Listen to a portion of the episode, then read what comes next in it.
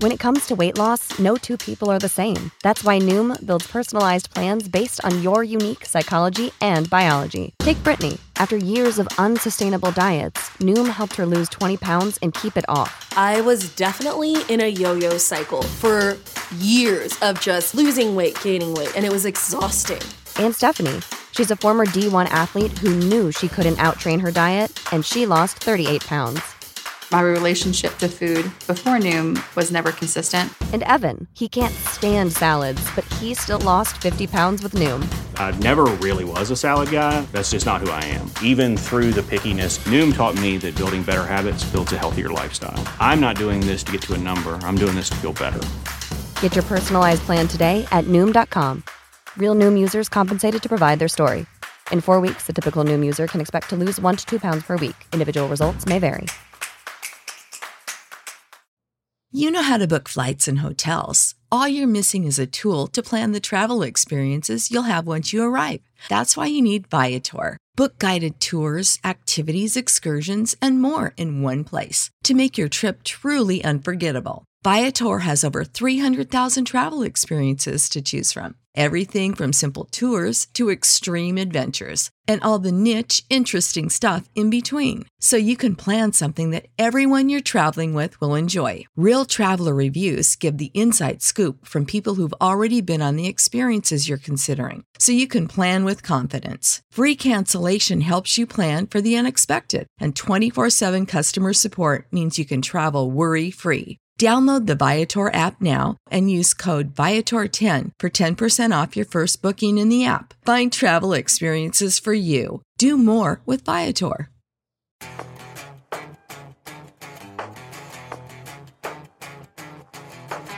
Who are the winners and losers in the world of pickup trucks?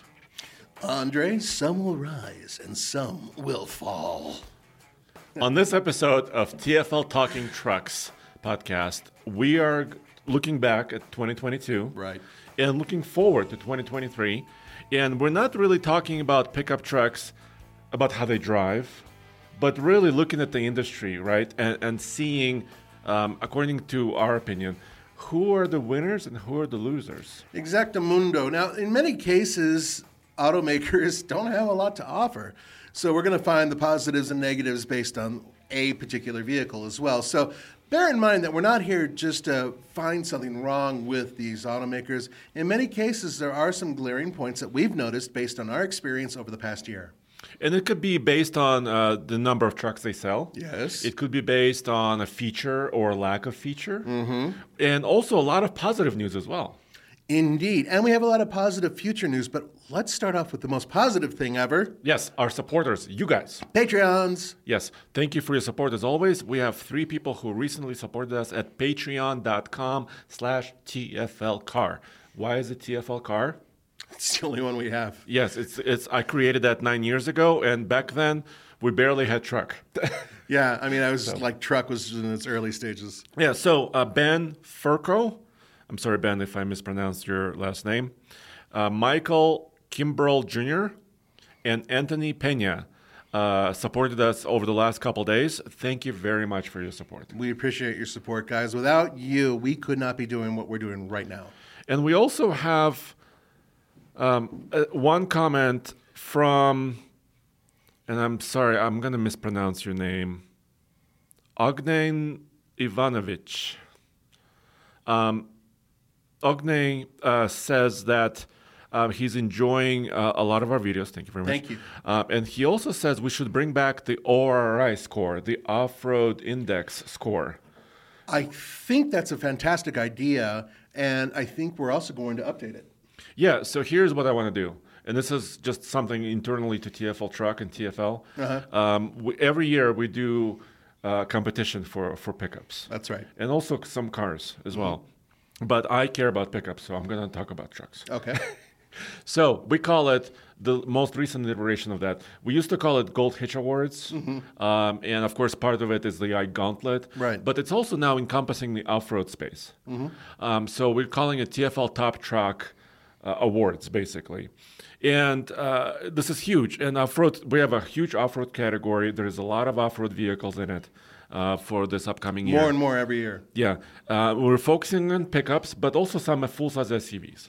Right. So we're not doing uh, side-by-sides and stuff like that. That's that's a whole different thing. Maybe or crossovers. That, no crossovers in no, this. No crossovers in this in this particular thing. Yeah. So so um, thank you for your comment. And yes, O R I score is basically was a numeric uh, um, category. Off-road index. Off-road index that we've created, judging the skid plates, the ground clearance, the approach departure angles, and actually scoring them mm-hmm. and comparing trucks. Um, and some vehicles were doing really, really great. Like the Bronco just blows past that scale and gets like one hundred points almost. Well, so, so does Wrangler. Yeah. But, of course, some trucks don't. Right. So we'll continue using that. Yeah. Uh, and I, as I said, I think there'll be a couple of modifications in the future. So great question. Yes, we will be using that again. Yeah. And I think I'm trying to see. So Michael didn't have a question. And I wanted Don. to mention something about the um, yeah. the whole O R I thing. Now that we have Tumbleweed Ranch, which is an area we can reuse again and again, and other than snow or rain, pretty much all the terrain is the same thing every time we use it. That's another great way for us to judge these vehicles because we can replay the same obstacles each and every time on all of these vehicles, and that gives us a much more informed perspective on these vehicles. Yeah, and we can also do this for crossovers and some light vehicles as well, passenger cars.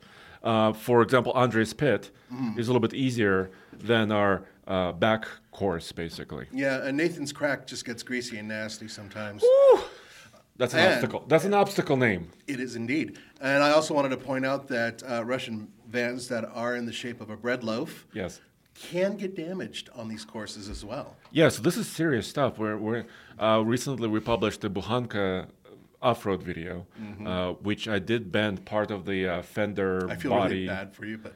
But, but you know what? Mm-hmm. I actually was kind of easy on it. I mean, it was not as hurtful to see that part bent because it's an older off-road tough vehicle. So I'm like, I bent it. Okay, so what? Yeah, yeah. It's an off-road truck. It should be able to, you know, take a small bend or take a small scratch and, and keep moving. I, I I think that's the right attitude to have. I just also think it's a little bit on the funny side. But more importantly, that video is floating around. Is that on T F L Off-Road? Yeah, it is. Yeah, I, I do recommend uh, seeing that or go to all T F L dot com to find it as well. So how about this? Um, how about we go in alphabetical order? Uh, basically, on manufacturers who are building and selling pickups in the United States. Mm-hmm. Um, and just talk about winners and losers. Is the first one Chevrolet? It is, but before we get started, just one quick thing. We did a very similar type of thing over on uh, T- uh, T F L Talk for cars. So that list was done with Roman and I, and okay. that you should be able to find right away. And I wanted you to know about that because there is some, and pardon the term, crossover from time to time that could occur. So what we decided to do yeah. is just feature pickup trucks, and we will be talking about some S U Vs as well as honorable mentions, but we're not spotlighting those. I just wanted to throw that out there so they knew in advance. So you're talking about kind of a hybrid of uh, a topic. No, that was a bad joke. Wow, I'm, I'm sorry. Well, you did a, okay. Yeah. Well, you're talking about crossovers. I am talking about, cro- well, no, I'm not. That's the point. I'm not talking, I don't want to confuse you guys. We're not talking about crossovers. Not really. Okay. Um, but, but we'll get to that point in a second. Okay, first of all, let's talk about Chevrolet. Chevrolet has the Silverado and the Colorado. Those are the two main trucks that we've had some experience with. And I got to tell you right now, just based on looks alone and what I'm seeing on paper, the Chevy Colorado has already blown my mind. Are you talking about the upcoming one? Yes, yes. This one? Yeah, the, that one, exactly. That one is, and what a handsome devil that is right next to that thing. Uh, for those of you who aren't looking, it's a picture of me next to the truck. Um, I love the design. I love the powertrain choices. Personally speaking, I still think that the base model W T version is really cool looking and still unique. What Chevrolet has done is they've taken what was kind of a murky area for them when they were comparing trucks against, let's say, the Ford Ranger, and now I think they've built something that could be a serious contender for being best in class. Now, I have not driven one. Uh, haven't well, even... n- nobody has driven the next generation um, Colorado yet. No, but I can say this. Previous generation Colorado was already outstanding, especially the Z R two model. Funny, I, I prefer the Z R two over the Bison. just because the Bison's a lot heavier, as much as cool as it is. Um, but this these upgrades, I'm already I'm just terribly excited about that. So I wanted to throw that out there. As it is, Chevy Silverado, already a solid truck, especially with the diesel engine, still my favorite powertrain. Uh, and those are my choices. Yes. So here's where I am. By the way, uh, we're we're recording this. This is December fifteenth. Um, and they just announced or just published the online configurator for the new Colorado. So ah. if you're curious about the twenty twenty-three next generation Chevy Colorado, which is actually, it's been long in a tooth, the current generation has been. Yeah, it's a, it's about a year past its due date. Uh, so um, now you can go and build and configure and look at option, look at pricing. The work truck you mentioned, right, mm-hmm. in two-wheel drive starts at thirty thousand six hundred ninety-five dollars. This is according to their configurator, and it comes with a lower p- uh, output rating. Right, but it also comes with a, as a four-door model. There's no yes, two-door. There's no there's no smaller cab, no extended cab, no two-door.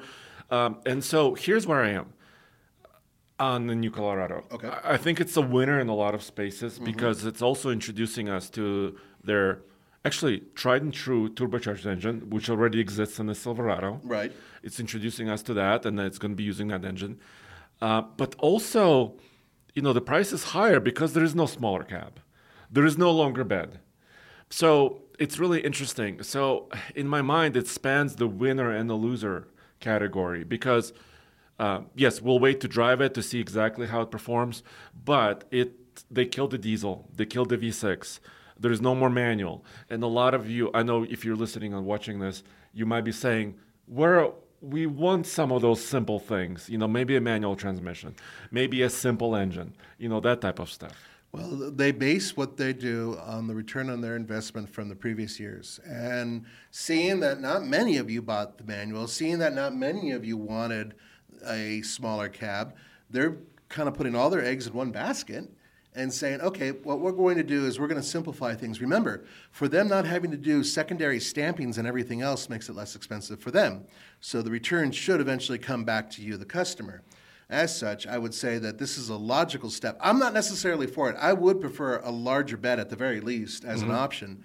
But, you know, keep in mind, that means that they only have to deal with one frame. That means they only have to deal with one bed, one cab, one hood. You know, all these things, it does make it a lot less expensive in the long run for Chevrolets. So that makes a ton of sense. So in my mind, the new Colorado is both a winner and a loser, and it will shift to a winning category if they can beat to the market the new Ranger and the new Tacoma, which I think they will. So if they do that... If, they'll beat the new Tacoma for sure. Yeah, if it comes out in early twenty twenty-three like they promise, I think it could be a winner because it has a first mover advantage in the new generation. I would agree with you. All right, Silverado. Can we mention Silverado just briefly? Yeah, yeah, as I already uh, mentioned. It. Uh, yeah, so here's the Silverado. For twenty twenty-three, they've just updated their diesel engine, mm-hmm. the three-liter um, L Z zero code um, tur- Duramax turbo. Mm-hmm. They've updated their two point seven. Yep. We already talked about that engine. It's a right. four-cylinder gas turbo. Um, and I think those are winners. Because uh, here, no, I, I'm agreeing with are you. Are you agreeing? Yeah. yeah. Uh, because nobody else, the F one fifty discontinued their diesel. Yep. The Ram is about to discontinue their diesel. Correct. Um, and I think they're winning because people like choice, and they're still offering diesel engines and uh, more affordable turbocharged engines as well. And they still got the big honkin' four fifty-four. What? They got a big engine that's available in the Z R two. four fifty-four? Is that four fifty-four? No, that's a three ninety. What is that? Well, it's a six point two liter. What is that? Do, do you want me to convert it? No, that would be a seven point. Yeah, sure. Go ahead. What is okay. That? It's not a four fifty-four. I'm thinking of the old S S. Anyway. I think you just went to the S S days. Yeah, I did. The um, what I'm referring to, sorry guys, is the um, chunky, powerful, absolutely mind-boggling powertrain that they have inside of the Z R two, which is the only one that's available. The mind-boggling part is why don't they have the diesel available? Because I believe the torque numbers are pretty damn close. Yeah, and um, so six point two liters, so sixty-two cubic centimeters, is the same as three seventy-eight yeah. cubic inches. Yeah, I think it's but like but people don't six. use cubic inches as much. Like Jeep three ninety-two, everybody knows that. Yeah, it's a six point four liter, right? Right. Um, and you know the S R T vehicles, but Uh, I haven't heard pe- many people use cubic. I'm glad we're not hanging on inches. This too much either in the conversation because. What What do you say? Uh, how about we publish a poll? Not only did Nathan somehow have a mind slip all the way back to old Chevy S S days, but uh, what do you guys think about using cubic inches versus liters? They converted to liters years and years ago. Most of us are just kind of just, yeah, okay, you know, we're there. Um, but I did want to say that the Chevy Silverado Z R two might be one of the finest trucks of this past year. I really like it. I know, I know, I know that the Raptor R and all these other things came out. I just think that it's such a logical truck for people who like to do the type of off-roading that I like to do, which isn't necessarily just flying over the desert at one hundred miles per hour, but also going over some difficult obstacles and also having something that's not necessarily too wide. So I just wanted to throw that out there. Yeah. And um, should we just mention G M C along the same way? Oh, no, it's alphabetical order. It is alphabetical order. G M C is there, but... You could just, yeah, it's I, I, I want to and... I want to bring up the heavy duty, okay, just really quick. So let's touch on G M C because they're basically cousins, right? Yep, they're, they're. There's, there's the same powertrains, pretty um, much, just dressed in different clothing outside and also inside. Mm-hmm. Uh, but um, the new heavy duties are coming out next yep. year. Um, they're calling them twenty twenty-fours, both the C Silverado H D and the Sierra H Ds as well. Uh, but we, I mean, I saw them in person. Mm-hmm. Uh, but we obviously haven't driven them. So are they winners? So here's one winning part. Okay. The new gas V eight, the six point six liter heavy-duty engine, um, they're removing the old six-speed automatic, and they're adding the ten-speed Allison-branded transmission. That should help efficiency. Uh, and also probably takeoff because the gearing is better. Yep. So I think that's a winner right there. Okay. Bam. Also, they upped their torque numbers and horsepower numbers on their Duramax diesels mm-hmm. for the big V eights. Bam, another winner. Yes. But are they class leading in a lot of those numbers? No. So I would put it as a winner, though. I mean, plus they they want to be early to the market, which I really appreciate that as well. Oh, yeah, yeah. Well, hopefully we will be testing either the G M C or the Chevrolet version of this truck in the near future with the Ike Gauntlet. Yeah, well, this is part of our top truck awards and competition at T F L, and you can bet I'm already talking to G M about this. All right. So um, with that said, let's move on to Ford. Okay. Uh, a lot to be offered with Ford, and I, I can immediately pick the loser, and then the winner you may not agree with, but that doesn't matter to me. Do you want to start with loser? Let's start loser. Ford Ranger. What? Should have been refreshed, hasn't been. Okay. It's too late, too long. Too many people have been waiting. Sales have dropped through the floor. And the reason why they've dropped through the floor, part of the reason, is because of the winner, Ford Maverick. Yeah, so I, I, I second this. So what I'm looking at right now in front of us, and you may see this on the screen as well, is that the Ranger sales um, in November decreased sixty-eight point nine percent. And they decreased year-to-date as well, by a considerable margin. Um, they sold fifty-two thousand trucks this year. Um, there could be many reasons for this. Obviously, Ford may not tell us, you know, it's their business, right? So right. It may be a choice.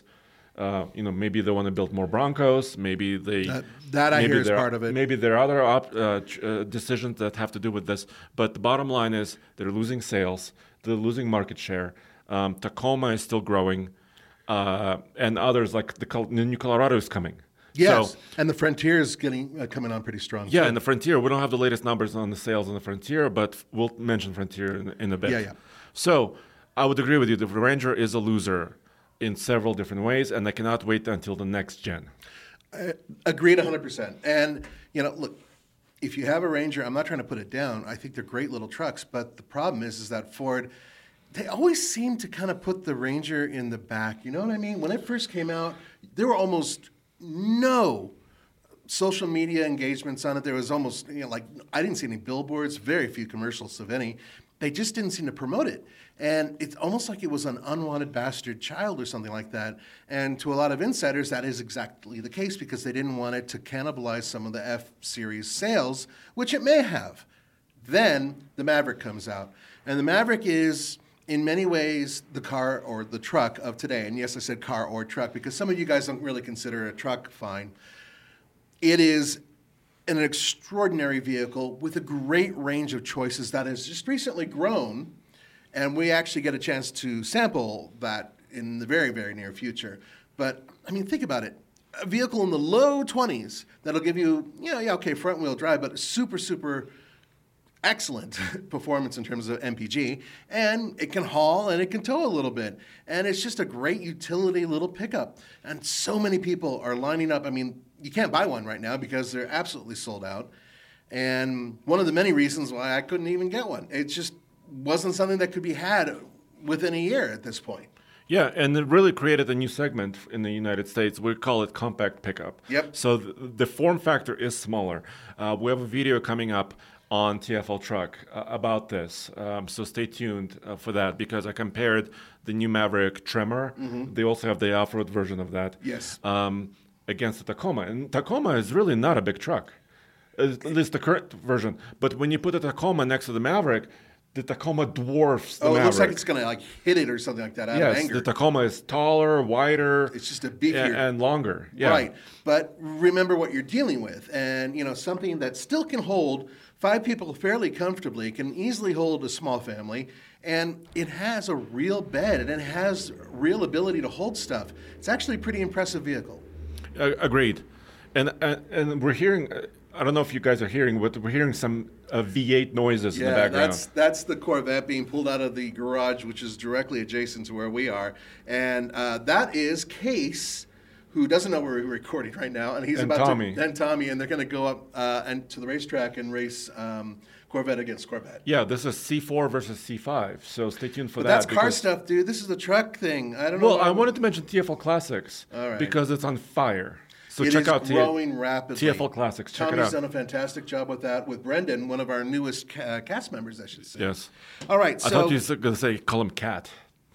I should have. Uh, okay. A, a cool cat. He's a cool cat. He is a pretty cool cat. He, he buys old, used, junky so cars. Often. Can I can I mention one more thing about the Maverick? Please do. R- really quick.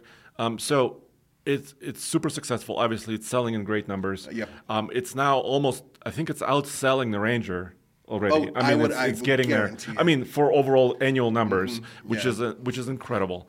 Um, but but you have to be mindful, right? Um, when you get inside the Maverick, um, some of the materials are kind of hard plastics, um, so don't expect this, you know, luxurious, in, you know, plush interior, because it's it's a budget-minded vehicle. Exactly. Well, the Ranger is nicer. Obviously, the F one fifty is nicer if you get like mid-trims, if you compare all three of them. Yeah. Um, this is a vehicle built for people who are on a budget, but at the same time, even though it is built to a price, I think is the way to put it, it's very logical. The interior design, the stuff they did, it, at first it looks like, oh, they're trying to be artistic. No, everything there makes sense. It's actually pretty impressive. I would say my only issue with the interior, other than seat comfort, and that's just me, I, Andre, you're comfortable in it. I am. Um, is the uh, infotainment system. Very small screen. It has a peculiar angle to it that some say is good for uh, defeating glare, but it's hard for me to see. So that's really my only major issue with the interior. Great little vehicle. Yeah. So, yeah, as long as you go in, if you want a Maverick, as long as you understand that it's budget-minded, which a lot of people prefer, yeah. uh, the top-of-the-line Lariat Tremor that we have is about thirty-eight thousand dollars. But if you remove some of the options from that, um, including the Tremor package, you're with the turbocharged engine, all-wheel drive, you're near thirty-three, thirty-four grand. It's a, yeah, I would say thirty-four is a fair, you know, fair place to be, and it which was, is a lot of vehicle actually. It's a lot of vehicle for the money, just a hair out of my little bracket for what I was buying, by the way. Uh-huh. But still, a hell of a bargain if you look at what else is out there and what you can afford. Yes. So should we move on to F-Series? Yeah, let's talk about the F-Series real quick. Yep. Uh, well, there is one, of course, huge news in this world. The Raptor R um, is, you know, made its debut. We had a first drive. They're not quite reaching customers yet. Um, I know my buddy Thomas, who lives in Denver, uh, is one of the earliest uh, order holders on uh-huh. the Raptor R. And I think, Thomas, maybe let me know um, in the comments below if you have already received yours. But there was some, some sort of a hold. Um, maybe component shortage or something else happening. That wouldn't surprise me at all. But it's one heck of a vehicle, dude. I remember you coming back from the event and you just it was as if you sucked down four Red Bulls or something like that. You were just like, and one of the reasons I think why is that we're not talking about a vehicle that is really any faster than T R X. I think they're close to being on par. Fair enough, right? Mm-hmm, yeah. But by comparison, it's a lot lighter, so it's a bit of a dancer. And what I used to call kind of the rally car of the two is now this souped-up beast-like rally car that has... To drink a lot of steroids or it's like injected something. Down, exactly. Yeah. But um, th- there, there are a lot of issues with it. One of the reasons I did not put it on this list is because its price is absolutely, you know, extraordinary. It's incredibly expensive. Well, let's talk about the F one fifty in general, right? Because okay. we're talking about winners and losers sure. here, right? So F one fifty, I know they've been hit by shortages, right? And, and every manufacturer has been hit by a shortage. Yes. But I think... at least in my view, looking at sales numbers, it seems like Ford is one of the hardest hit in this area, um, especially when you look at you know all those Super Duties waiting um, outside the factory and all the F one fifties waiting. They're they're hit by they're not. It, it's not for a lack of people buying them. It's for a lack of people being able to get them. So that's yeah. that's where their issue is right now, and it's just yeah, it's a part shortage. Uh, and the other thing is there's still a lot of choice. They yeah. offer the V eight still, of course. They have several EcoBoost engine options. They have a hybrid. They have the new, you know, the truck I have, right? Yeah. Uh, or had, actually. Is it gone? Uh, well, when you're listening to this on Friday, the auction ended yesterday. Ah. So uh, T F L Bids, by the way, is um, growing. Uh, T F L bids dot com, check it out because we have some affordable vehicles. Uh, there's going to be a Dakota on sale there mm-hmm. as well. So check it out. It's a uh, really, really, really clean Dakota. I couldn't believe how clean this Dakota. Yeah, I think it's two thousand one. Yeah, but I mean, it looks like it came out of the showroom. It, it, yeah. I mean, like within a, a month ago or so. It's it's it's remarkable. And here, if you want to sell your pickup truck or an S U V or something else, uh, please check out T F L bids dot com. One of the strengths of that auction site, which belongs to T F L, mm-hmm. is speed. Yep. Fast. It's in the name. Uh, we can list it just w- within a few days. You'll be up there. You'll be getting bids right there. Indeed. So don't forget, and you can find it also, I believe it's connected to All T F L, right? Yes, all T F L dot com. There you go. So I just wanted to say that in technology and choice, F one fifty is a winner in my mind. You know, they have lots different, of choices, more than anybody else. Yeah. Um, you know, the hybrid is very strong. I was thinking about this because the Toyota Tundra also has a hybrid. Right. But the Tundra hybrid is almost, in my mind, too performance-minded. They they focused a lot on torque and power and almost not, not as much on efficiency, and I wish they did. I, like, I, I would agree, and we will get to the, the Tundra eventually. Um, the other thing is, is that the utili- the utility of the hybrid in the Ford series, uh, F, uh, I can't speak today, in the Ford F-Series is amazing. The fact that you can actually go and power a campsite or a work site using that vehicle as a generator, it's just a fantastic idea. And the fact that Toyota didn't do that, I think, was a completely missed opportunity. I'm not saying it was easy, but look, they both have batteries, right? And so perhaps they could have found a way to make it happen for Toyota, and I really do think that they blew it, and they should have done it. So your truck, former truck, I should say, um, was one of the most utilitarian vehicles you can buy, period. I, I'm I'm sad it's gone. Yeah, seriously. I am too, actually. So a lot of you asked me um, on email and, and messages and comments why I'm selling. And, and really, I want to experience more vehicle ownership. And, and it sounds like self-centered and it sounds, you know, kind of weird to say. I would say if you weren't working at one of the most popular truck uh, channels on YouTube and, and a pretty damn huge following on our websites, yeah, okay, it would sound a little self-centered, but you are, and you are the one who runs it. Well, thank you. And, but but the, the bottom yeah. line is, is that we do need new blood, and so Andre's willing to take that chance and get something completely different. I'm not going to give you any hints. Um, but I, it's not a done deal yet. That's why I'm not talking about yeah, the next yeah, vehicle. I, I totally get you. A lot of people said it's the Buhanka. Well, yeah. Well, I already uh, have it. You already have it. Yeah. So. But, but the, the point is, is that whenever we, you know, you notice this, even with trucks we loved like the T R X, I, we adored it, still had to move on. We still had to get something else.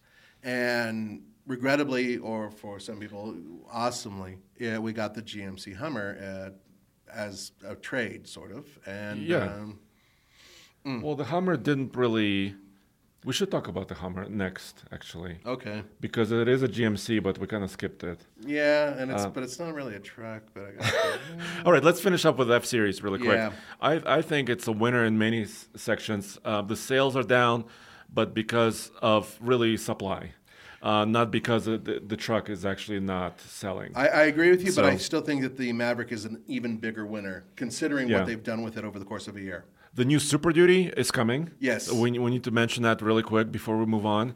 Uh, we haven't driven it, obviously, but um, it. I was really skeptical. They said it was all new when before I went to the event, and I, I poked and prodded really carefully because I wanted to know everything that they changed. And after leaving and seeing the truck, they ch- changed almost everything other than the frame, really. The numbers are nuts. Yes, up to forty thousand pounds of towing, eight thousand pounds of payload. Insane. Uh, and they went to great lengths. Just, I mean, let's not talk about the extremes, right? Um, maybe t- two people will tow forty thousand with this truck.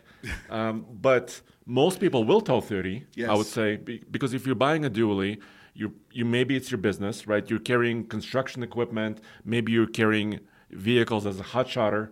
Or right? livestock.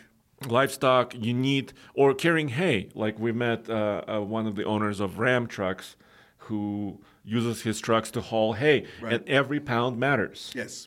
So, and it has a new face. I'm not sold on the styling. I like the styling better on the dually than I do on the uh, single, you know what I mean? Yeah, like, on a single like, rural. Like, yeah, go go yeah. back down, go to the dually. Oh, you want you, you yeah, like the wide that. shoulders. I like the wide shoulders. I like the, the, the way they did the flat front end. All of that. I, it really does look like a proper update.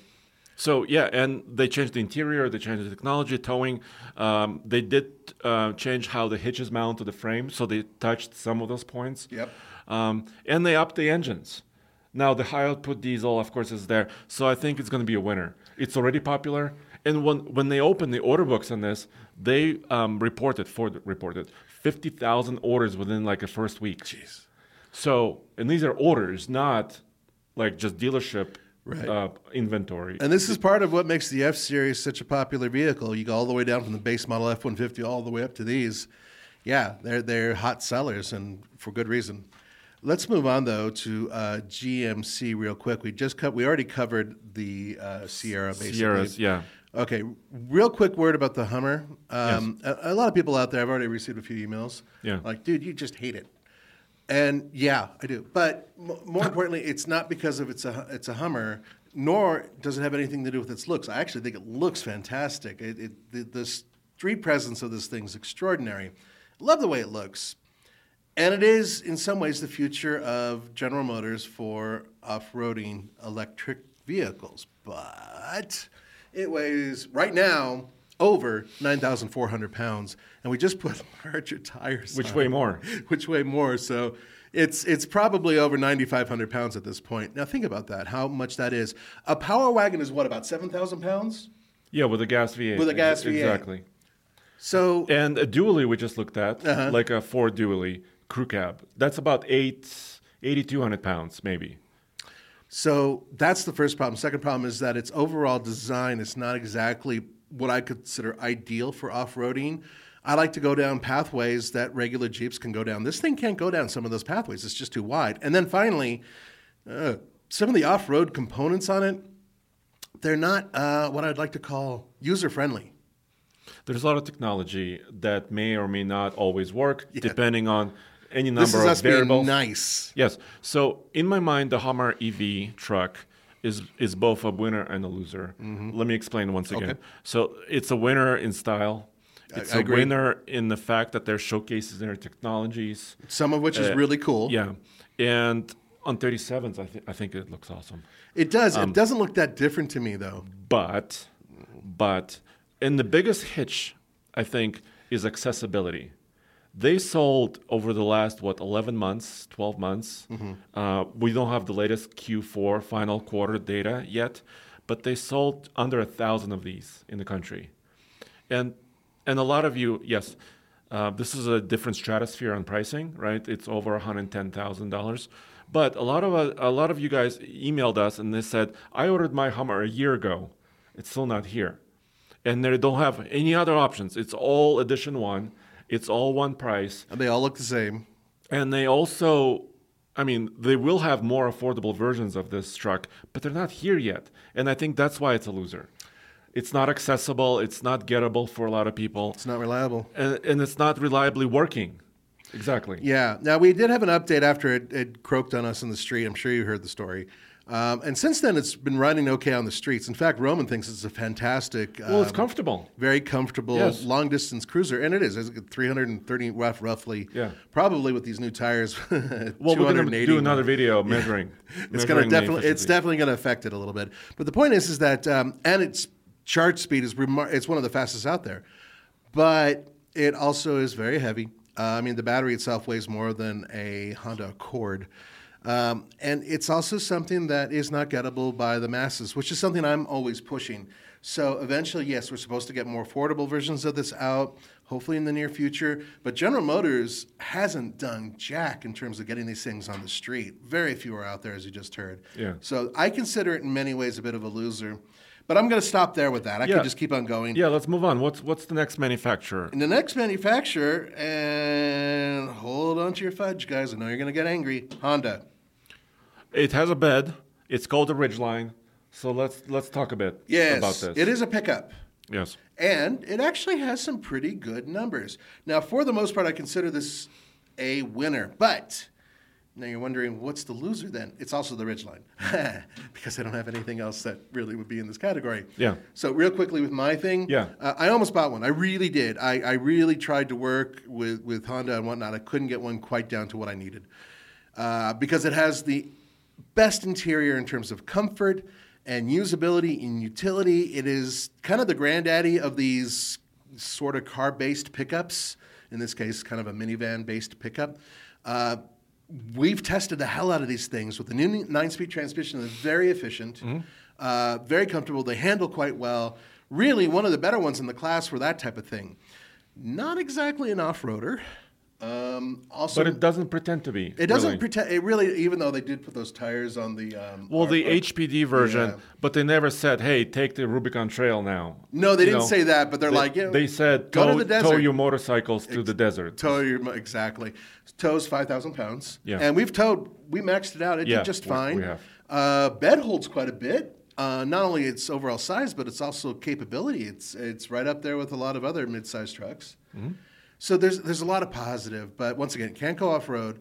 Um, I actually, even though the nine-speed is a fantastic transmission, I really would prefer a different type of layout for the if it actually had a proper gear shift, you know, thing like that. It has buttons. Buttons. I don't yeah. like buttons. Um, and also, I think that uh, you know, this is a personal thing. I think it's just a little pricey. If they could bring it down just a small percentage, they can make it more competitive with the Maverick and the Santa Cruz, which I know are in a different class technically, but it would be great if their base model could be right up there with some of the higher-end models that the other two produce. So that way you would have, you know, a more competitive vehicle. But I still think it's it's great. Oh, one other issue with it. Yeah. Even though it already had a, a just a very recent refresh, it already looks a little dated. Yeah. You know what I mean? But- I, I agree with your points, okay. But in my mind, when I look at the Ridgeline, um, it's just a winner. I know, I know because it doesn't, I mean, it doesn't, is not marketed as an ultimate off-roader. No, it's, which is a, not. And you're right. It's not marketed as the ultimate tower, which is which is really not. It's not. But it fits the need that it has. I right? agree, which it's, is why I almost bought one. Yeah, it's comfortable, it's nice. Um, I think they could update it. Really good reliability numbers, too. Yeah, and good sales. And I think what Honda has done, um, they've always, well, they had kind of a hiccup last month uh, with... Um, they dropped this, quite a bit. They dropped a little bit. Maybe it was production-related issues. I would imagine that's probably the case because I actually talked directly to Honda, and they said they were having problems. Um, maybe component shortages once again. But they sold almost forty thousand Ridgelines this year, not counting December. Mm-hmm. So... That's better than last year. Mm-hmm. They're still improving sales. There is, as long as they can build more, I think they'll sell every one of them easily. So, and it's it's just a good buy. Once again, I I would have owned one. I just it was just slightly above my what I wanted to pay for. So, nonetheless, Really good truck, all in all. Minor gripes and about it. And the suspension is amazing. I mean, it drives like a Pilot. It drives like a really. Pilot, but it still has enough play and enough uh, suspension travel to where you could do light off-roading, light off-roading, and it works quite well. The um, V T M four? Yes, that's what they call it. Is one of the better all-wheel drive systems out there. We both agree on that. Yeah. If Excellent. They put, you know, if they jacked it up four inches and put thirty-sevens on it, that all-wheel drive system will go anywhere. Yeah, it, really. it, it probably could, if, especially if they could make some sort of electric locker in the back, like a real one. Hmm. Honda, are you listening? Yeah. Well, of course they are. I, they, they hear this all the time. Trail Sport. Trail Sport. They just announced Pilot... Showed Pilot Trail Pilot Sport. Trail Sport, and they have Passport Trail Sport, and yeah. they're probably going to be trail sporting the hell out of everything else. So, yeah. And, and I'm looking forward to that. I, it would be great. A small lift, even better tires, bam, done. Yeah. And, and, and not only is it in their wheelhouse, but I have a suspicion it will happen uh, very soon. Okay, let's... Who, uh, who's next? Ne- well, another... Um, uh, it's it's automaker. Your personal uh, preference. It, well, yep, it is, and that's Hyundai. Once again, only one vehicle that can be on this list because it has a bed, and that would be, of course, the Santa Cruz. For those of you who don't know, yes, I bought one. I bought an S E L um, with the naturally aspirated engine and the eight-speed automatic transmission, not the dual clutch. It's all-wheel drive. That happens to be the exact vehicle right there that he has up on the screen. Uh, so it's what my daughter calls Yoda green and my son calls Boba Fett green, which is ironic because they're both in the Star Wars world, and we're not getting sponsored by Disney. No, um, and this is sage green, really. It's it's sage green, exactly. Yeah. Uh, I've had it now. I've been driving it for a little over a month, uh, but we bought it uh, almost three months ago, two and a half months ago. Long story there, but I'm sure, yeah, some some other time. We went over it uh, before in we did previous, go over it. previous episodes. I've used it several times as a little pickup, and it's been brilliant. It's actually a really good little vehicle, but there are problems. First of all, as many of you know, the D C T, the dual-clutch transmission, is not the most reliable product out there, and it recently had a major recall. Yes, and we actually have a long-term um, turbocharged Santa Cruz with a dual-clutch transmission. Right. Um, it was... Um, re- um, So we took it into the dealer um, to handle the recall. It was reprogrammed. So right now the solution, at least an intermediate solution, is they're reprogramming the transmission. But it didn't help. I mean, the truck is working. I, I've been commuting in it, actually. Yeah. But the shifts are kind of a bit rough, and it's kind of delayed. You know, it has a delay in it. Do you think it's to... to, to... lower the temperature? Because I hear oil is part of the issue. Yeah, I, I don't know the interworkings of it. I, I don't want to speak, you know. Yeah, but it's something to, we don't know that, for sure. But to that, but it's not. Uh, that's why I'm I'm actually I want to drive your truck if you ever let me. Of course. Uh, with an eight-speed automatic.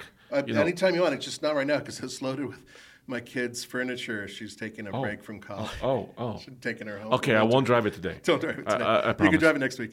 Um, but it's, it, there, there are some issues. For one thing, it's kind of like a miniature uh, Ridgeline because it has the in-bed storage, which I really like. It's kind of on the shallow side, but that, of course, makes sense because underneath that whole thing is a spare tire. And so, okay, that's one thing. Uh, if you get the regular one like I do, uh, like I have, it only tows thirty-five hundred pounds. That's its max. I've so far towed two thousand pounds, didn't sweat it at all, and this is at high elevation. And, of course, a lot of you are going to have to deal with the fact that they're actually a little bit more expensive if you go head-to-head with the Ford Maverick. The Ford Maverick, in many ways, is a much better deal, especially if you want fuel economy. This doesn't even offer... Uh, a hybrid, and the irony is they totally have a h- hybrid powertrain. In the Tucson and other vehicles. And a plug-in hybrid, yes. Which are available in those vehicles. If Hyundai would put that in this, holy cow, it would be amazing. So one comment, uh, Santa Cruz versus Maverick, yeah. Before we move on. Santa Cruz has a better ride. Yes. Just the suspension is well sorted. It's, it's really like well a crossover. Sorted. Yeah. The Maverick is a little bit more harsher like a pickup yep. or a truck would be. And interior is nicer quality, I think, in the Which Honda. Is why I got it, actually. Uh, my wife, when she tried both vehicles, I was seriously going to pull the trigger on the Maverick. She, she's like, I really like driving in this, and this is a much more comfortable vehicle. This is the one we should get. And I didn't even argue. Like, okay. So to me, the Santa Cruz spans the winner and loser, so it's both. Mm, yeah, I agree. So it has a lot of positives, but if they... They have to improve reliability yes. of that other transmission. Or get rid of it. Or and, change it. Yeah, yeah, which they've done on some of their other D C Ts, by the way. They replaced some of their other D C Ts with uh, regular, proper automatic transmissions. Yeah. So, yes, I agree on all of that. And uh, so we'll see what happens next year. I have a feeling Hyundai has a few surprises that they're going to spring on us with this in the near future. I hope so, because they're having sales success for them with mm-hmm. this. So I hope it gets better. I, I, I'm sure it okay. will. Okay, let's move on. Uh, what, what's next? So next on our list is Nissan. Aha. Uh-huh. Um, now, not a whole lot to offer, but they do have a winner and a loser. And this is pretty obvious where we're going with this. So uh, they're loser, and only based on the fact that they just haven't figured out how to make this thing even more affordable, which it should be, and or fix some of the minor issues it has with off-roading. Uh, the Nissan Titan, we still think it's a fabulous truck, and it's a pretty good deal because there's a lot of people who on dealership lots are willing to bargain on this thing. Yeah, and, and the, the X D gas version is still around mm-hmm. in the United States. I know it was discontinued in Canada, right. for example, uh, but unfortunate. I, I don't know what else to say, but it is a loser, unfortunately, not because of what the bones are of this truck. It's really the sales. The it's sales just, really hurt it. I really do wish that they had a slightly different configuration set up for the front end for off-roading. One of that's one of the, like the, the the approach angle on that truck is one of the worst in its class. And although I think the Tundra might be pretty close, but we'll get there in a minute. Um, but otherwise, that the the powertrain that D, the, the V eight yes. hooked up to the nine-speed.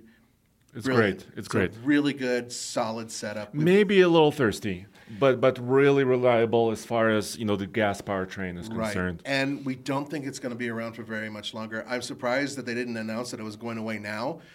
Well, um, the twenty twenty-three Titans are still out there. Yeah. So if you want to pick one up, go ahead. I think you can wheel and deal on some of those, to be honest with you. But, yeah, there are a couple negatives there. For the most part, though, still a brilliant truck. But what is better? Frontier. By all means. Yes. What a winner. They knocked it out of the park. Really, there were very few things they could have done to make it any better than it was, considering what they had to work with. We know that Nissan, in some cases, they're on a bit of a shoe... St- oh, that's the one with the V eight. Well, it's not for sale, but ah, I, I, I wanted to show yeah, it. That's, that's a good one. I, I got to, to see this up close. So, uh, anyway, the, the Frontier, it's an odd duck, really, because its underpinnings really were updated, in some cases, years ago. But for the most part, the powertrain was about, oh, it was about two years old now. Yeah. So they, they did. So it is reliable. Mm. Uh, well, I haven't heard major problems I haven't or heard major, of any. major recalls. They did have a recall on the nine-speed. Okay. Yeah, but it's been fixed, yeah. whatever the issue was. I think it was uh, software. So so overall, fairly reliable truck. You know, not perfect. No truck is perfect, probably. No. Uh, but sales are b- big. And I think if they can build more Frontiers, they could sell them. Um, I'm a tiny bit bummed. It's a winner in my mind, yeah. but I'm a little bit bummed that uh, with the new transmission and the new engine, the price went up. Remember, it was the, the most affordable. It was, but that was truck. that was if you got the four-cylinder with the little king cab, king cab uh, with the manual and, um, transmission. Yes. Yeah, and, and, and I agree. It and was, those things went away. Yeah. I mean, the king cab is still there. Yeah. But the little engine and the manual went away. That's right. And it is kind of a bummer. I know a lot of you guys want manual transmissions in these trucks. I agree with you. I think that they would be a great option. Only two trucks are still being built that have manual options now. Um, but I will say this. You get, for the price, a three point eight liter V six, which is their new one, and it is a strong powertrain. It's one of the beefier ones in its class right now. Right mm-hmm. now. Mm-hmm. And it has the nine-speed automatic transmission, basically the same one that's in the Titan. Very strong transmission currently. A lot of people, once they've done the update, haven't heard any additional issues. Off-road, it's pretty damn good. Yeah, it's not perfect, but it lends itself to so much awesomeness. You know what I mean? You could take the Nismo components and add in and just make it a much more competent truck. The one we have in these pictures was from SEMA, not the ones that he has up right now because he's looking at a Datsun E V pickup, which has nothing to do with what we're talking about. Um, no, no, wait, wait. Uh, no, your mind wandered. This no, no. one, though, in the pictures, has the Titan V eight. Yes. Which and it and, and a, a Titan axle and a Titan axle. T- Titan swapped. Awesome. I'm gonna be, I'm gonna be honest with you. Titan doesn't look like it's got much life left in it. I think that Nissan should make a V eight option of the Frontier available, and so you'd have the V eight and the V six, and I think that those things would sell like hotcakes. At least for now. Leading up to electrification and all the other stuff that's going to happen. Would you agree? Let us know. I in, think so. In the comments below. They did it to this, and it looked pretty factory, even though it wasn't. I know they had to work really hard. And to you get know it what? Um, and the reason there was a reason why I was looking at the Datsun truck. It's because affordability. Ah, that was the point I was going to say. Is because Nissan, yes, they're moving the Frontier a little bit, you know, more power. It is going higher market. It's a little bit higher market. Not mm-hmm. much, not no, much, not much. But but but but they need something underneath it to fight like the Maverick. I agree. So that's all I'm saying. So what um, you're looking at here, this Datsun E B pickup, is essentially, I, I think it's the Sunny is what they call it overseas. Yep. It's similar to the six fifty, I think they called it here. Um, and what they did is they dropped in a Nissan Leaf powertrain.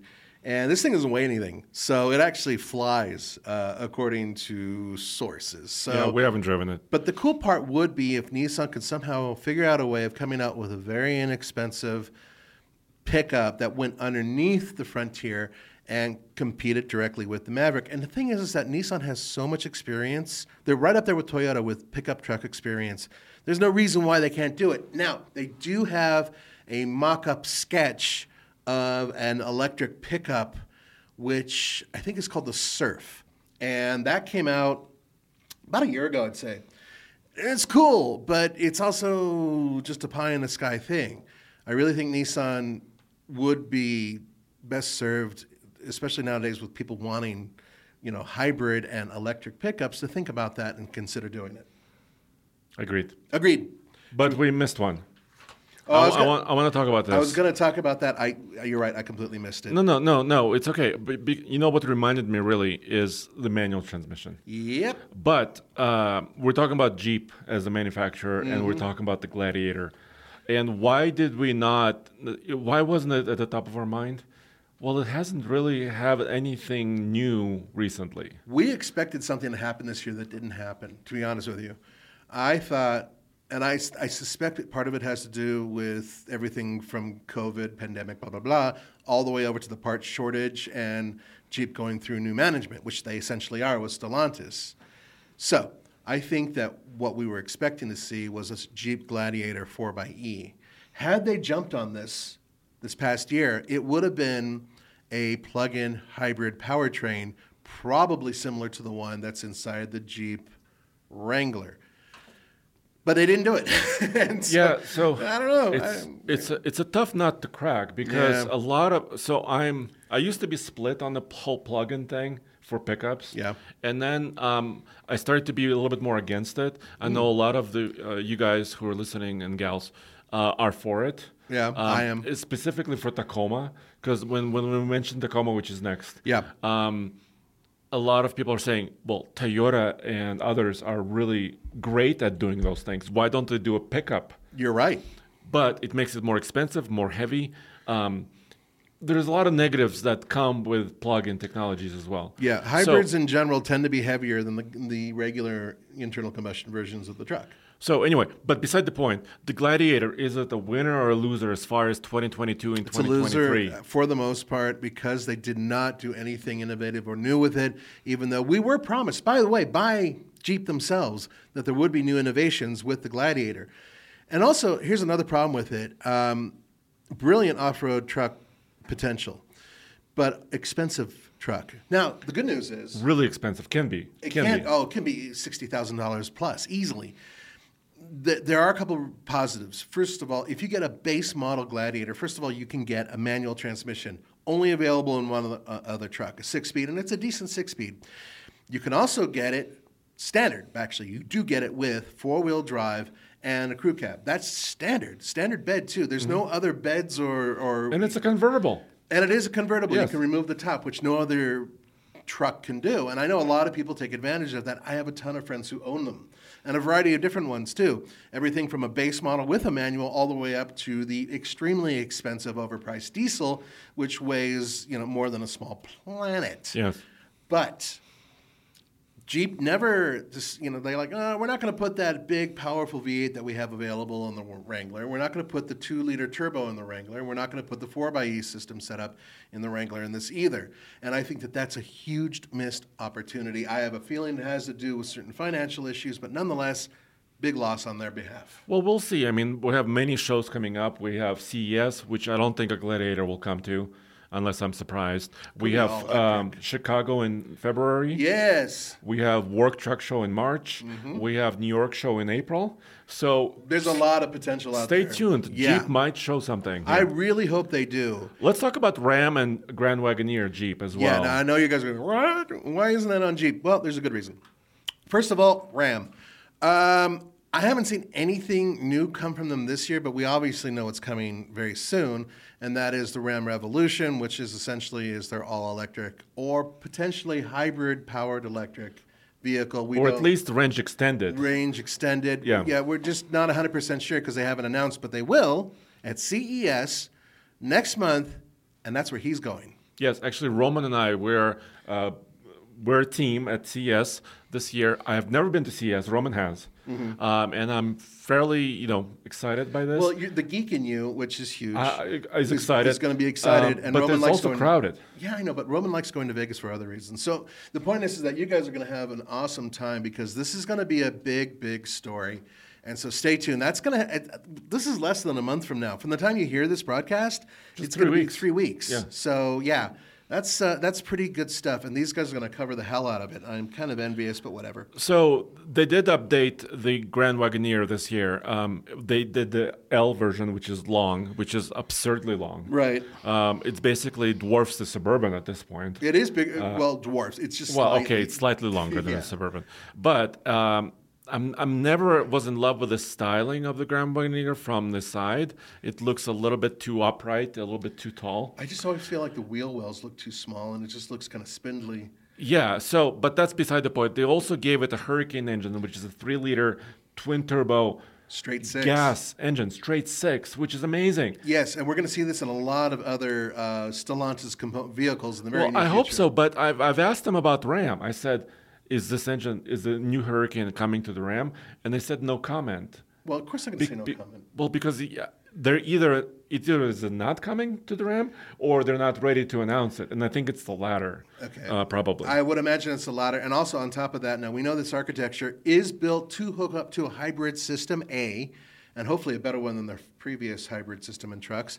And B, I'm hearing word that they'll also have a four-cylinder version of this powertrain. Essentially, they lobbed off two cylinders, and it's going to be a stupid, powerful four-cylinder.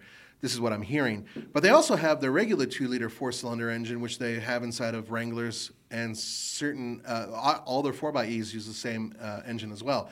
Now, why did we mention the uh, Wrangler, sorry, the Wagoneer, God, my day, yeah. and the Grand Wagoneer when we were talking about Ram? Well, it's based on a Ram platform. Yeah, they share a lot of the same frame. Uh, the Grand Wagoneer and the Wagoneer S U Vs are riding on an independent rear suspension. Right. And, of course, the trucks, the Ram fifteen hundreds, are riding on a solid rear axle. Makes sense. But the rumor is, and we've seen some prototypes of the new Revolution electric Ram that has an independent rear suspension, which means maybe they're taking some learnings that they learned at the Grand Wagoneer level and applying them to the electric truck. I would imagine that is part of the case. And then on top of that, look at the competition. We know for a fact that the Lightning has four-wheel independent suspension.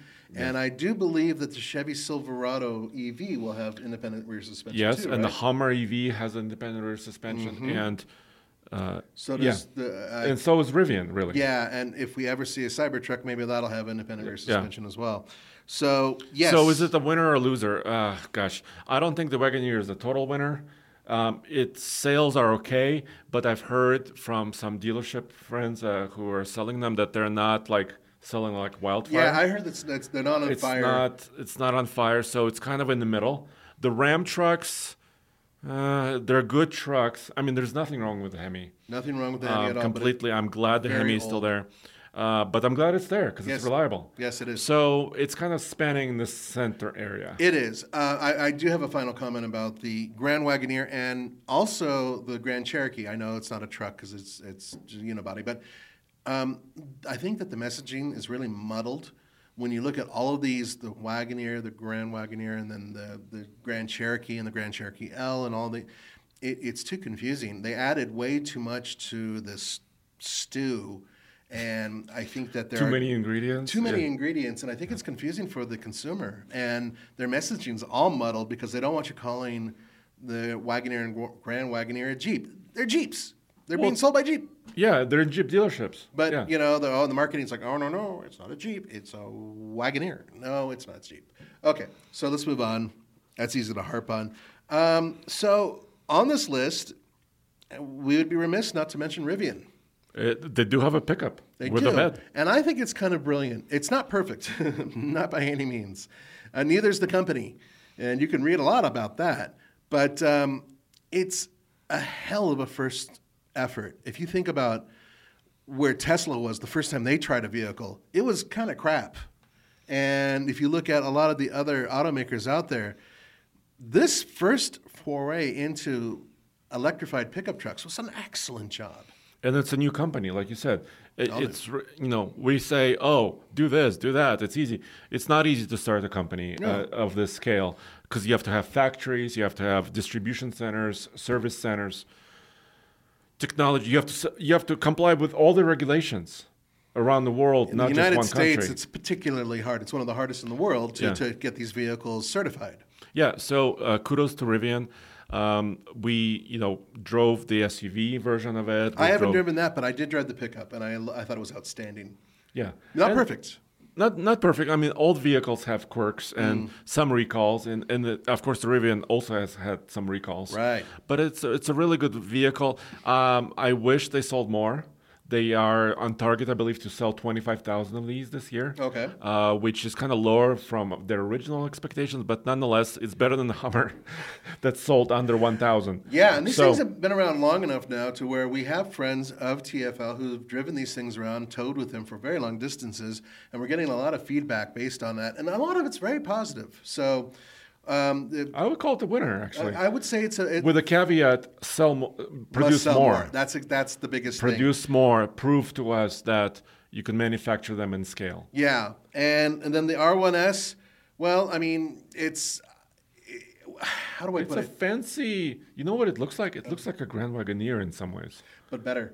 I but, but yeah, I think it's but better looking. Slightly better proportion, probably. Yes, exactly. Yeah. The proportions are better. That's exactly it. So uh, it, it's. I think it's at least visually. And uh, another way winner. they can improve. And um, I, I just saw R J Scaringe's um, Instagram post. Uh-huh. He's the C E O of Rivian. Um, they're developing. They're testing. Not developing. Testing their dual motor setups because these these current trucks are four motor setups. You're right. Um, and dual motors will still have one motor in the front, one in the rear, but it's going to be more affordable. And less power, which is, I think, all of us are looking for. We can't spend ninety thousand dollars on That's a truck. That's the problem. I mean, real, they start at, what, about seventy? Yeah. But, but realistically, they're up there. There are a lot of people so. out there who would much rather a, a truck be, I don't know, competitive with a regular gas-powered truck. So the, this dual-motor option, which still sounds like it's going to be pretty powerful, will give you guys, hopefully, a lot more truck for a lot less money, or maybe the other way around. It's hard to... think about what they would actually do, but honestly, we don't know what they're going to charge for it, so we'll have to wait and see. Yes, there are a lot of other uh, truck manufacturers out there, but right now, until I see a product that we can drive, as far as I'm concerned, they're vaporware. Lordstown is one of them. They right. announced uh, beginning of production and sale, but we haven't seen it. Um, we haven't tested one. Haven't touched We requested one. one a long time ago. Uh, there's no answer. So. So until we actually can put our hands on a production truck, yeah, uh, we, we're not going to discuss it that's further. It. Yeah, that's it. But what we will discuss Finally, is Toyota. Yes. Uh, we had a lot of experience recently with Toyota. We've had the Sequoia, we've had Tacoma, we have the Tundra experience. Right. Uh, many, many thousands of miles. Um, where should we start? Tundra? Yeah, if you want Tundra. to start with losers. Tundra. So, uh, ooh, ouch. So um, it's been on sale for about a year. Uh, really, uh, the sales of, of the Tundra are finally up to the pre this generation Switch levels. Right. So they used to sell about ten thousand a month. Now they're back at that point. And can they grow past that point? Maybe slightly, right? But I don't see them taking over Ram no. or Chevy I, or Ford. No, they they built the truck with a really good powertrain. I want to get that right out there. I, I think that the powertrains are brilliant, and there are two. There's the hybrid, and there's the regular twin turbocharged V six. Um, Hell of a move, a bold move to make. Um, very athletic vehicle in that respect. Not exactly something I'd want to take off-road, but it can tow very well. And some of the tech inside of it's quite good, and some of it isn't. So here's what I've been thinking about this really, really hard recently. And I think what Toyota did was they've built a better Tundra for Toyota fans and enthusiasts. Yes. And I think, I mean, it's re- usually a good idea to play to your audience, right? If you have an audience like Toyota, um, there's no question they're one of the biggest manufacturers in the world. Right. Um, play to your audience. But did they do enough to really like lead a class in any category and take away from Ram, and take away from Chevy, and take away from some others? Um, Nothing's class leading as far. I mean, nothing uh, of note is really class leading in terms of this new truck. Now, I know that a lot of you are like, but it's going to be a Toyota. It's going to be reliable. You might be right, and I hope so, because that would really, you know, the whole mythos of Toyota, it's right there. Now, what some of you may not see is that uh, there's the Toyota Trail Hunter concept that we saw at SEMA that Andre did a whole story on, and that should have come out the day the Tundra came out. They should have led with this. They should have led with this and really? just said, this is our, this is it. This is the best we've got, and then everything else is sub vehicle, because it has a few things that it desperately needs to be a little bit more off-road worthy. A little bit more payload, they're promising. Right. Uh, better suspension lift. Uh, steel bumpers, front and rear. Are those tool hooks that might be uh, incorporated in the Yes. Front? A winch, ability to put a winch in there. I know that sounds like I'm nitpicking, and I've said it many times, but the fact is, is that they're the only truck maker out there that don't have that, and it's an issue. A lot of us agree. Um, so, so Tacoma. Tacoma. Let's let's move on to Tacoma. Tacoma is wildly successful in sales. I, to a point where I'm struggling to explain, because they have their customer and they're selling every truck they build. Yeah, I know a lot of Tac- uh, like Tacoma guys who owned a two thousand fifteen are buying the brand new one, you know, or that type of thing. They're just sticking with it. And rightfully so in some cases, because it's still known to be a bulletproof truck.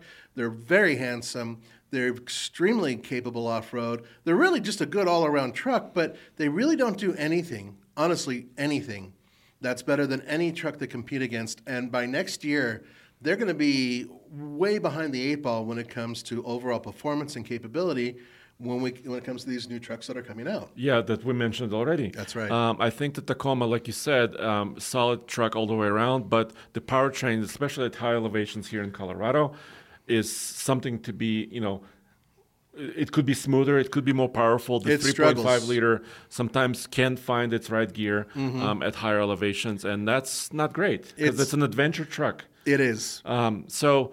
So there is a lot of caveats. I don't fit very well inside of it. Me neither, neither do I. Yeah. Um, so it's still a success. For me, it spans the winner and loser. It's in somewhere in between. Well, it's a su- success based on the fact that it's a success. Well, it's it's, it's that's what makes it, it good. It dwarfs every other truck in sales in its segment. Yeah, it maybe two to one or more. Um, But it could be better. It could be and a lot better. Toyota knows this, and we've been doing several stories, especially recently, on what's coming next. And the next Tacoma is going to be a very different beast, we think. Yeah, and we have some unofficial information. The next Tacoma will have only turbocharged power. Mm-hmm. It will have a hybrid. Yep. Um, so they are changing it, and I think they're using the philosophy from the Tundra, except I hope they hit some of those high points that we talked about. Um, all right. Maybe tra- Trail Hunter should be the first Tacoma they show. It would be great, wouldn't it? Yeah. Um, so we do expect an all-new Tacoma to come possibly twenty twenty-four. Yeah, and we expect it to be unveiled in twenty twenty-three. Yes. So that's our hope. That's our hope. I wanted to mention one more Toyota, though, because it gets a lot of love and hate, and I think it deserves both. And I also think it's a hell of an effort. Um, my favorite new Toyota uh, truck is the Sequoia. Hmm. It's... It's not perfect, not at all, but nor am I. Uh, it, I know, it's hard to believe. The Toyota Sequoia is an excellent execution on a conundrum that they had, whether or not to discontinue the Sequoia as it was because the sales were poor and it was expensive to build, and it just essentially had some problems. And they were able to continue building the Sequoia by simply saying, okay, we're going to take a Tundra, shorten it, and put a family cab on top of it, and boom. We got a Sequoia, and that's exactly what they did. But here's the cool part. Yeah. You get standard, a twin turbocharged V six, ten-speed automatic transmission, and a hybrid powertrain to boot. And that's standard. Every single Sequoia has that, and I think that's a brilliant move. So that, in my mind, right there is the winner. Also, personally speaking. Mm-hmm. I think it's way better looking, way better looking than its brother, the Tundra. So that, that I agree. Is my, that's the, my personal opinion. Yeah, the front end, I agree with you. The Sequoia is... It almost like the Tundra should take the Sequoia face and just run away with it. It's, but the proportions, everything works, especially on the T R D model that we had recently. I thought it was just a brilliant-looking vehicle. Yes, the interior is not as comfortable as some of the competitors or as roomy. As a matter of fact, we found out that the square footage for cargo is actually less than the old four runner. Kid you not. We have a video on comparing the two. Yeah, so... Uh, it spans both categories, winner and loser, in the Sequoia. It does. Uh, there's a lot of great stuff. Um, it's way better efficiency than the old Sequoia oh, V eight. Yeah. So, but it's not, once again, class leading. Nope. If um, it's close with towing, though. Oh it's yeah, pretty tow- high. Yeah, actually, it, they improved towing on it quite uh, quite a lot. Yes. It does have a rear solid axle. Actually, the Sequoia was one of the first to have independent rear suspension, and now, and now they switch back to the solid rear axle. And, and once again, that's to make it's for economy uh, for Toyota altogether, because it's built essentially next to its brother, and they share a lot of the same components. At the same plant. Right. So why have an independent rear suspension that's only available for one vehicle? It's a lot less expensive to have it this way, which makes total sense. Yes. So it's not perfect. And um, I wish they would add another powertrain, mm-hmm. like kind of a base, more efficiency-minded powertrain, mm-hmm. because General Motors has a diesel, right? They do. Um, and I know you would say, why doesn't Toyota sell a diesel? There are many reasons oh, against it. Regula- regulatory reasons mostly, because it's really difficult and expensive to approve right. a new diesel uh, because of some problems that happened before. So uh, is it a total winner? No. In my mind, is it a total loser? No, no, it's not a loser. So, I, I, and I think it's more winner than loser by far. Um, there's, it, it's still such a solid idea, and there's so much potential with it. If you have a family of very tall people and you want to put tall people in the third row, you're going to be out of luck. But, but if, if you, you have a family of five, oh yeah, this is a great vehicle. Or little kids in a family of seven. I know some of you guys reproduce at a high rate. The other thing about this vehicle, which I find extraordinary, is the fact that its overall proportions, if you were to look at it, it's a lot smaller than the Tundra. It's actually not big. I thought it would be bigger, like a lot bigger, than the former uh, Sequoia, and it's really no, not. No, no, it's not. So they managed to get good packaging in this vehicle. And if you're willing to overlook some of its issues, I think, and I like the way it handles. I like the way it handles. Yeah, yeah, the ride is good. The ride is quite um, good. The, the ride is good. And the T R D Pro model with Fox shocks is quite good mm-hmm. on gravel roads. Right. It, it struggles for clearance. So mm-hmm. maybe a trail hunter, if they ever do that, um, I have no idea. Because, that, wouldn't that be awesome? Because also supposedly, unofficially, the Land Cruiser is returning. So the Land Cruiser could play in the same area with the Sequoia is playing. Which is what it needs to do, because we've already proven that the Sequoia really isn't a serious off-roader, even in T R D uh, Pro. Pro. Yeah. Yeah. So so there you have it. There you go. So there's our list. I know we uh, rattled on for a while, guys, but uh, we want you to let us know in the comments below wh- what you think about the winners and losers. Yeah, I, I know you have you share some of the same opinions as us, but sometimes you don't. Yes, exactly. And we like that. So... I appreciate it. All right, guys, have a great week. We'll see you next time. Thank you.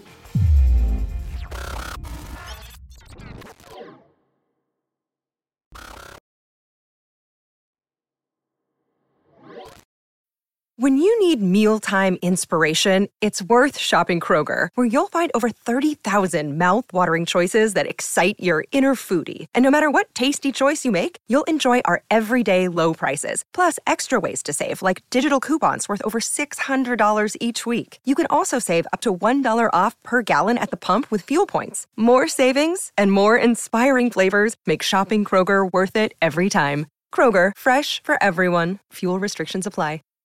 Save big on brunch for mom, all in the Kroger app. Get sixteen-ounce packs of flavorful Angus ninety percent lean ground sirloin for four ninety-nine each with a digital coupon. Then buy two, get two free on twelve packs of delicious Coca-Cola, Pepsi, or seven up, all with your card. Shop these deals at your local Kroger, less than five miles away. Or tap the screen now to download the Kroger app to save big today. Kroger, fresh for everyone. Prices and product availability subject to change. Restrictions apply. See site for details.